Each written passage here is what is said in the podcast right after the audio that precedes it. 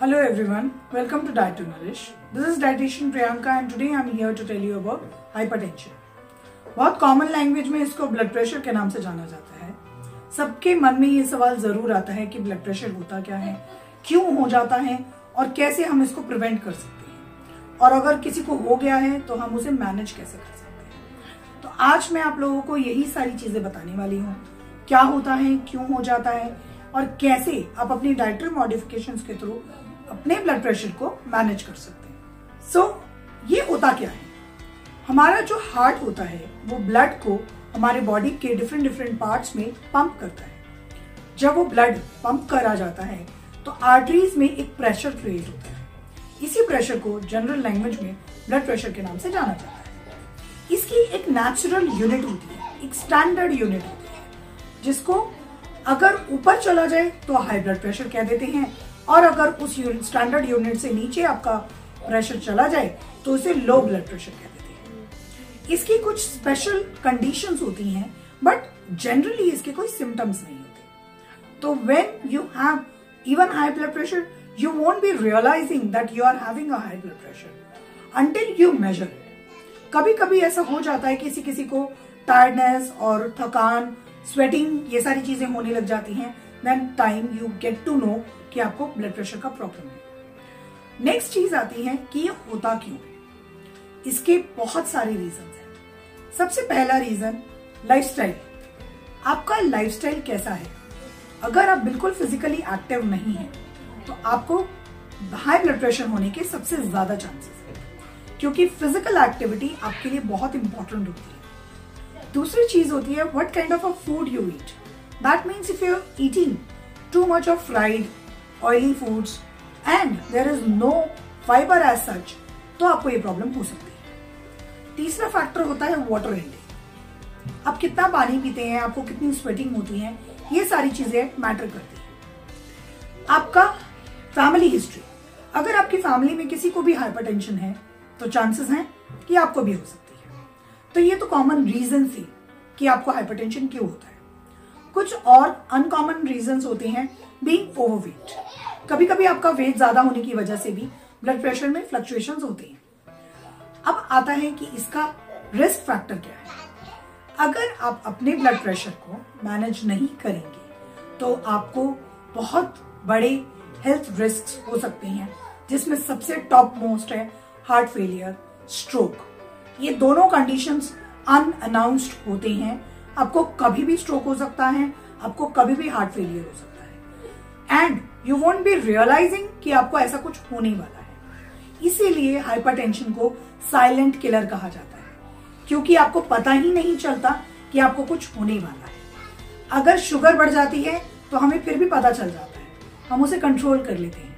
लेकिन अगर blood pressure आपका बढ़ जाएगा तो आप कुछ नहीं कर पाएँगे। सो so, इसीलिए बेटर है कि आप उसको पहले ही प्रिवेंट कर तो अब मैं आपको कुछ ऐसे पॉइंट्स बताने वाली हूँ, जिनसे आप अपने ब्लड प्रेशर को प्रिवेंट कर सकते हैं मैनेज कर सकते हैं। ब्लड प्रेशर फ्लक्चुएशंस को कंट्रोल करने के लिए प्रिवेंट करने के लिए और मैनेज करने के लिए जो सबसे इंपॉर्टेंट पॉइंट है, वो है आपका medication please please please doctors ने जो भी मेडिसिन आपको प्रिस्क्राइब किए हैं, आप अपनी मर्ज़ी से उनको लेना या बंद कर देना मत करिए।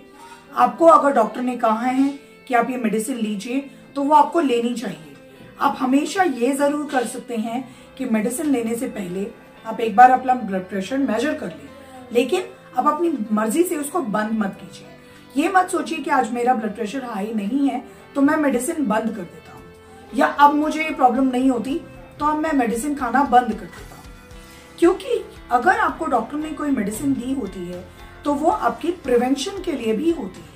सिर्फ़ आपके मैनेजमेंट के लिए नहीं होती। यानी कि वो आपका ब्लड प्रेशर कंट्रोल तो कर ही रहा है साथ साथ आगे आने वाले खतरे को प्रिवेंट भी कर रहा है। सो so, सबसे इंपॉर्टेंट पॉइंट यही है कि जो भी मेडिसिन आपको डॉक्टर के थ्रू मिलती हैं प्लीज़ कीप कंटिन्यू टेकिंग दूसरा important point exercise believe me exercise बहुत इंपॉर्टेंट है।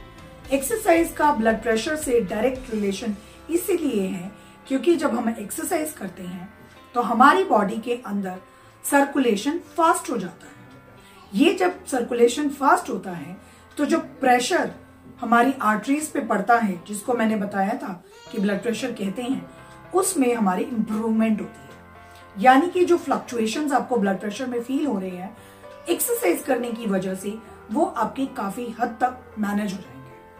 आप अपने ब्लड प्रेशर को नॉर्मल रेंजेस में कंट्रोल कर नेक्स्ट इंपॉर्टेंट पॉइंट है वाटर इनटेक जब हम अपना वाटर इनटेक कंट्रोल कर लेते हैं, कम कर देते हैं तो हमारे ब्लड प्रेशर में फ्लक्चुएशन ज़्यादा होती है। इसका सबसे सीधा एग्ज़ाम्पल जो है, वो है समर्स और विंटर्स का।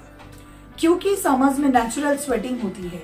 अगर आप पानी पीते हैं तो स्वेटिंग हो जाती है और एक्सेस ऑफ़ सॉल्ट स्वेटिंग के तौर पर आपकी बॉडी में से रिमूव हो जाता है। और कहीं ना कहीं आपका ब्लड प्रेशर कंट्रोल हो जाता है। लेकिन विंटर्स में ऐसा नहीं हो पाता, क्योंकि ना तो विंटर्स में आपको स्वेटिंग होती है और ना ही आप विंटर्स में उतना पानी पीते हैं। तो ब्लड प्रेशर ज़्यादा होना ज़्यादातर विंटर में कॉमन होता है। तो अगर आपको अपना ब्लड प्रेशर मैनेज करना है प्रिवेंट करना है फ्लक्चुएशंस को कंट्रोल करना है तो पानी पीजिए। आठ से दस ग्लास पानी विंटर्स में भी रिक्वायर्ड है। डाइटरी मैनेजमेंट में अगर आपको अपना ब्लड प्रेशर मैनेज करना है तो सबसे इम्पोर्टेंट है अपने हार्ट को हेल्दी रखना। यानी कि अगर आपका हार्ट हेल्दी रहेगा तो आपका ब्लड प्रेशर भी फ्लक्चुएट नहीं करेगा। अपने हार्ट को हेल्दी रखने के लिए ज़रूरी है हेल्दी फ़ूड जिसमें आता है आपको ऑयली खाना कम कर देना चाहिए और हेल्दी खाना ज़्यादा खाना चाहिए। अपनी बॉडी को हेल्दी रखने के लिए और अपने ब्लड प्रेशर को मैनेज करने के लिए इंपॉर्टेंट है कि आप फ्रूट्स और वेजिटेबल्स का सही तरीके से कंजम्पशन करें। ये पॉइंट हर पॉइंट में, हर डाइट में कहीं ना कहीं आता रहता है कि आपको इनफ ऑफ़ फ्रूट्स और वेजिटेबल्स लेने चाहिए। अगर हम सर्विंग की बात करें तो कम से कम पाँच सर्विंग्स वेजिटेबल्स की एवरी डे और तीन सर्विंग्स फ्रूट्स की हर रोज होनी चाहिए। अगर आप ये मैनेज करेंगे तो आपको डाइट में बहुत अच्छा खासा फाइबर मिल जाएगा वाइटामिन मिनरल मिल जाएँगे मिनरल्स मिल जाएँगे। और ये आपकी बॉडी को ओवरऑल हेल्थी रखने में हेल्प करेंगे। जब आपकी बॉडी हेल्दी रहेगी तो आपका हार्ट भी हेल्दी रहेगा एंड अल्टीमेटली आपके ब्लड प्रेशर में फ्लक्चुएशन नहीं होगा ये नेक्स्ट पॉइंट बहुत कॉमन है और आपको सबको पता भी होगा। लो सॉल्ट डाइट यानी कि अपने डाइट में आप सॉल्ट को कम कर दीजिए। सॉल्ट को कम करने की बात जब आती है तो लोग बहुत कंफ्यूज हो जाते हैं कि हम तो उतना नमक खाते ही नहीं है, लेकिन फिर भी हमारा ब्लड प्रेशर बहुत ऊपर चला जाता है। क्यों? तो उसके कुछ रीजन मैं आपको बताती हूँ। सॉल्ट ज़्यादा होने का मतलब है, जब आप फ्रूट्स या वेजिटेबल्स खा रहे हैं सैलड्स खा रहे हैं तो उस पर अपना सॉल्ट डालते हैं।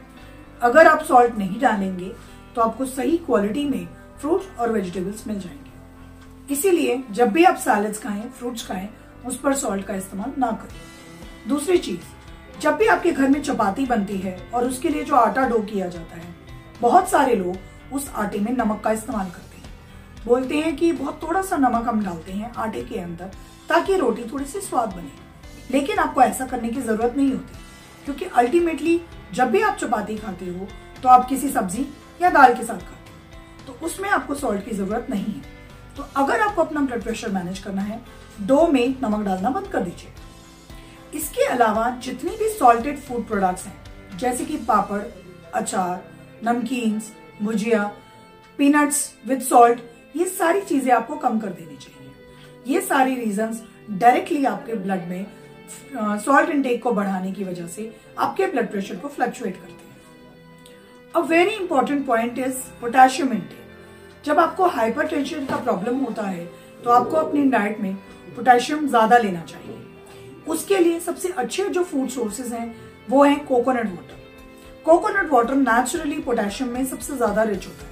तो अगर आपको ब्लड प्रेशर में फ्लक्चुएशन हो रहे हैं, ऐसे केस में आप डेली एक ग्लास कोकोनट वाटर का कंजम्पशन कर सकते हैं। दूसरा, जो पोटेशियम के लिए बहुत अच्छा फ़ूड सोर्स है, वो है बनाना अगर आप बनाना डेली खाएँगे तो आपको डेफिनेटली ब्लड प्रेशर में फ्लक्चुएशन कम हो जाएँगे। लेकिन प्लीज़ इस बात का ध्यान रखिएगा कि अगर आपको डायबिटीज़ है तो आपको बनाना अवॉइड करना सो so, ये सारे पॉइंट्स आपको मैंने बताए हैं।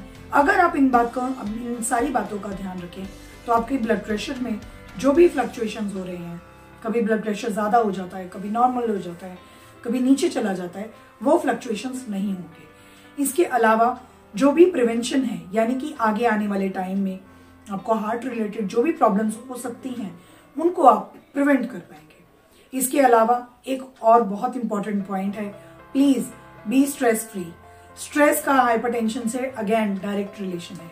अगर आप स्ट्रेस फ्री रहेंगे तो ऑटोमेटिकली आप अपने ब्लड प्रेशर को कंट्रोल कर पाएँगे. Don't get angry don't get stress life में काम हमेशा चलता रहेगा. आपका काम कभी खत्म नहीं होगा. चाहे आप साठ साल के हों, चाहे आप सोलह साल के हों, या आप छत्तीस साल के हों. तो प्लीज़ अपने स्ट्रेस को कम करें. जो भी आपके लिए पॉसिबली एक्टिविटीज़ हो सकती हैं स्ट्रेस को कम करने के लिए आप उनको ट्राई करो. अपना स्ट्रेस कंट्रोल रखेंगे तो आपके हार्ट के लिए और आपकी बॉडी के लिए अच्छा रहेगा। Thank you so much